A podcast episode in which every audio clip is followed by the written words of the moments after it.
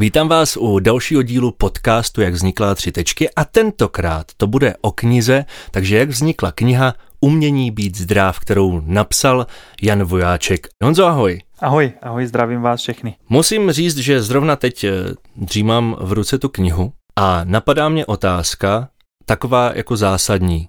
Přišlo na tebe prostě takové to jako pojď, napíšeme knihu. Nepřišlo, nepřišlo.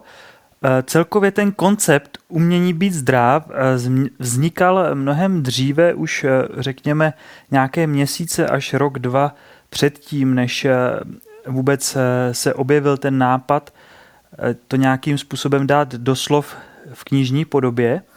Takže vznikl už jakýsi koncept, nějaký, nějaký řekněme, princip umění být zdrav, který mě kdysi nějak přišel na mysl – a součástí toho konceptu byly různé přednášky, semináře, povídání, články.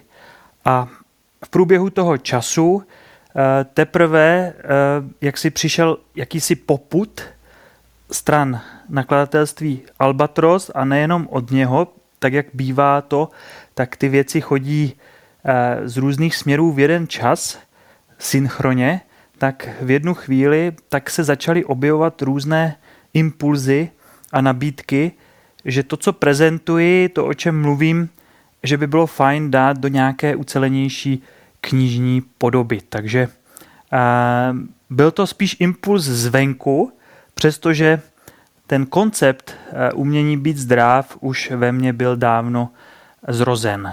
Ale tím pádem vlastně někdo tě doťuknul k tomu, abys vlastně to vydal knižně, že jsi měl potřebu nakonec to vlastně, tak jak to říkáš, tak aby to putovalo ještě dál.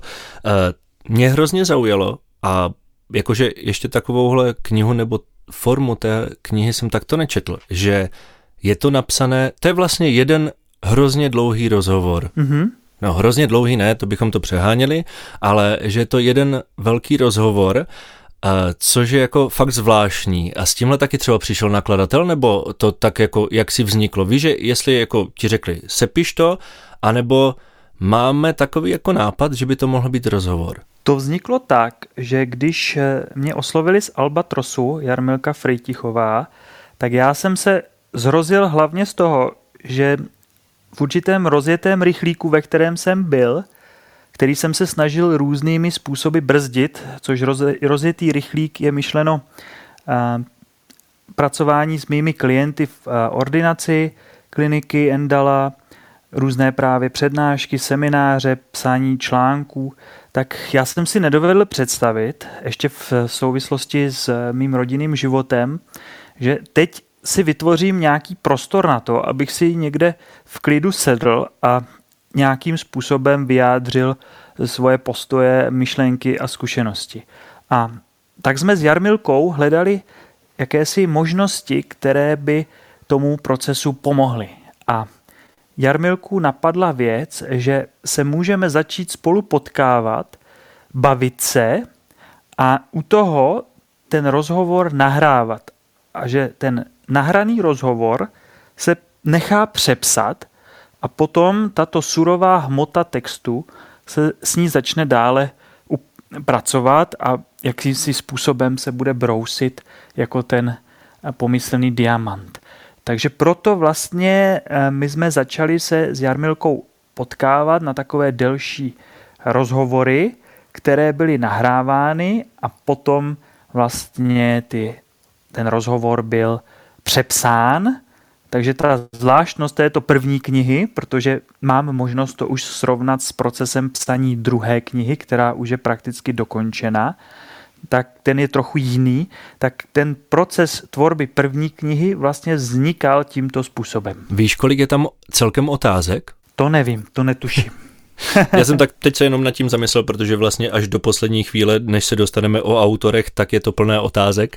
tak mm-hmm. jsem mhm. přemýšlel, kolik jich tam vlastně je, jestli jakože takovou zajímavost eh, třeba jste řešili, tak já to potom spočítám, až budu mít zase někdy po večerech čas. Říkal si, že jste se potkávali s Jarmilkou, ale napsala to eh, Věra Klejlová. Kejlová. Kejlová, Kejlová. promiň, Kejlová. Mm-hmm. Tato dávala jakoby dohromady ten váš rozhovor s Jarmilkou. To bylo tak, že jak byl přepsán ten náš rozhovor, tak vznikl velmi surový text, který se nedal číst. A to bylo druhé mé zhrození, kde zase vezmu čas na to, ten text jakýmsi způsobem brousit. A v tu dobu synchroně opět jsem se potkal s Věrou Kejlovou, která je redaktorkou eh, magazínu Meduňka. A dělali jsme spolu rozhovor a většinou, když dělám s někým rozhovor, že ho namluvím a ten někdo ho přepíše, tak to potom celé znovu upravím a přepíšu, protože většinou to nesouzní se mnou zcela. tak jak bych si to představoval, aby to vyznělo eh, dle toho, jak to míním. A když jsem udělal rozhovor s Věrou, tak ona mi poslala výsledek toho rozhovoru, který byl naprosto perfektní. To znamená, že v okamžiku, kdy my jsme se spolu bavili, ona si to nahrávala či zapisovala a pak to přepsala, tak já jsem z toho byl naprosto nadšený. A potom, když jsem dostal do rukou ten surový text eh, toho přepisu našeho rozhovoru, tak v tu chvíli mě napadlo, že bych do toho zapojil věru, která by mohla v první fázi s tímto surovým rozhovorem popracovat textem a já bych to potom jenom zase doprecizoval podle svých představ. Takže takto vznikala ta první kniha a pokud třeba potom se krátce dostaneme k té druhé, druhé, tak tam to bylo zcela jinak. Pamatuješ si, kolik jste měli těch rozhovorů, nebo třeba kolik bylo natočeno toho materiálu? Protože mm-hmm. ona knížka má, počkej, tak se na to schválně podívám, 218 stran, Mm-hmm. 219, pokud bychom ještě brali 21 kroků ke zdraví, které jsou důležité, tak 219 ano. stran uh, ví zhruba, kolik třeba bylo těch sezení, nebo jak dlouhý byl ten záznam? Myslím si, že ten záznam měl 12 hodin, což tak nějak uh, koresponduje i s tím, jak dlouhá je ta audiokniha, protože si myslím, že to bylo pět dvou a půl hodinových, jestli to vychází zhruba tak, jak to říkám, což myslím, že vychází na 12 a půl hodiny. Takže myslím si, že to bylo pět nebo šest dvou a půl hodinových rozhovorů s Jarmilkou. Já se e, podívám přímo do té knihy, jestli můžu tak kousek přečtu, protože je to kniha Umění být zdrav a já jsem si říkal, kdy tam bude takovéto zhrnutí, jak teda být zdrav a mm-hmm. konkrétně tady píšeš, konzumujte kvalitní Sezónní potraviny nejeste po 19. hodině, jeste maximálně třikrát denně, lépe jen dvakrát, občas si dopřejte přerušovaný půst, k tomu denně vypijte 4 deci čisté neperlivé vody na 10 kg své váhy, po setmění omezte vliv modrého světla obrazovek a osvětlení v této době celkově stlumte, choďte spát kolem 22. hodiny a vstávejte kolem 6. hodiny ráno. Dodržuješ ty tady tohleto? Tohle dodržuju tak na 90%, Ono eh, by se dalo rozdělit to umění být zdrav na, na určité principy, které se více týkají naší mysli a více, které se týkají našeho těla, našeho životního stylu a na určité okolnosti, které se nacházejí v našem, našem prostředí. A dá se to i schrnout do takových jako pilířů zdraví, který, které, kterých je sedm a patří do nich právě naše psyché a vztahy s tím spojené, patří do toho naš, náš pohybový aparát, patří do toho náš stereotyp dýchání, patří do toho naše strava a pitný režim, naše světelné podmínky, kterým jsme vystaveni, náš spánek a určitá toxicita prostředí, ve kterém se nacházíme.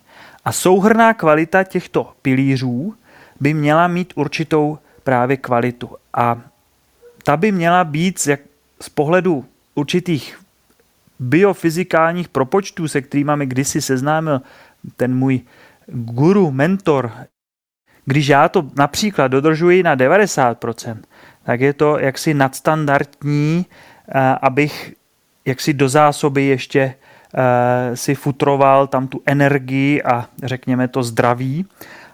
A zároveň je tam ta velmi podstatná složka toho B a to je právě naše mysl, která má obrovský vliv a sílu na to, jakým způsobem ta celková kvalita těch jednotlivých pilířů bude, bude vypadat. Takže já si myslím, že v celkovém souhrnu jsem tak na 80-90%, z čehož vyplývá to podstatné, že to nemůže ani nemá být 100%. Taky bylo na škodu, že kdyby to bylo striktně těch 100%, taky to nemusí dělat dobrotu. Já ti eh, musím prozradit takovou srandovní věc, že jsem eh, nedávno viděl jeden tvůj příspěvek na sociálních sítích, kde si něco komentoval a já jsem si říkal, tak i ten Honza se rozhořčí. a já jsem zrovna četl tu kapitolu, kde jako, že víš, aby vás jako nestresovalo tohle. A říkám, fu, je to dobré, jakože když i on se dokáže naštvat, mm-hmm. tak je to v pořádku. Eh, lidé mají občas představu, že já žiju jakýmsi jak, eh, nějakým životem osvícence, kde prostě jsem neustále na nějakém obláčku a a jenom konzumuju nějaké biokořínky a, a prostě mám naprosto všechno v harmonii. Nechceš jim to takhle nechat? Eh, nechci, nechci, protože lidé potře- je, je dobré, aby pochopili, že naše lidství má jak obrovské spektrum šíře možností a že opravdu je to o tom vědomém bytí, že je to o tom umět si, umět si udělat ze sebe legraci, že to je o konání vladnosti, radosti, odlehčeném duchu, že to je o jenom jakémsi skutečně bdělém stavu, který dokáže reflektovat, co se děje na pozadí. A tady třeba pro mě psaní knihy Umění být zdrav i té druhé byl obrovsky sebe rozvojový, sebe poznávací proces, protože eh, člověk, když něco tvoří, tak by se měl zeptat, proč to dělá, s jakým záměrem jaká případně má očekávání a tím pádem, co mu to má vlastně v tom konečném důsledku přinést.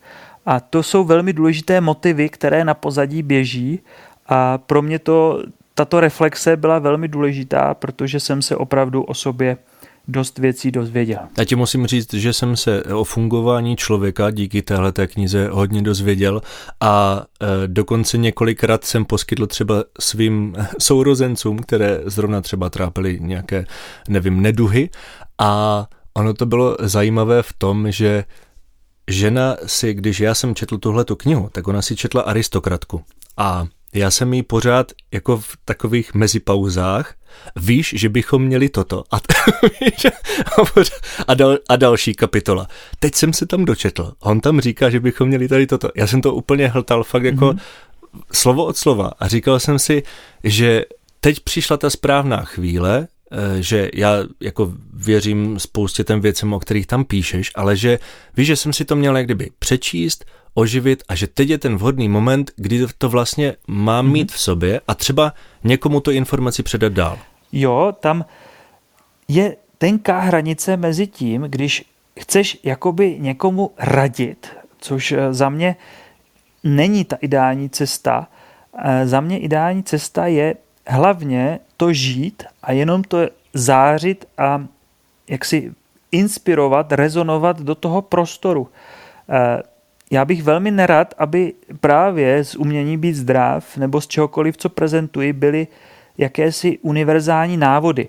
Ano, tak snažil jsem se třeba nějaké kroky na konci schrnout do těch 21 kroků ke zdraví, ale člověk to může dělat buď schematicky ty věci, anebo ho to má někam navádět.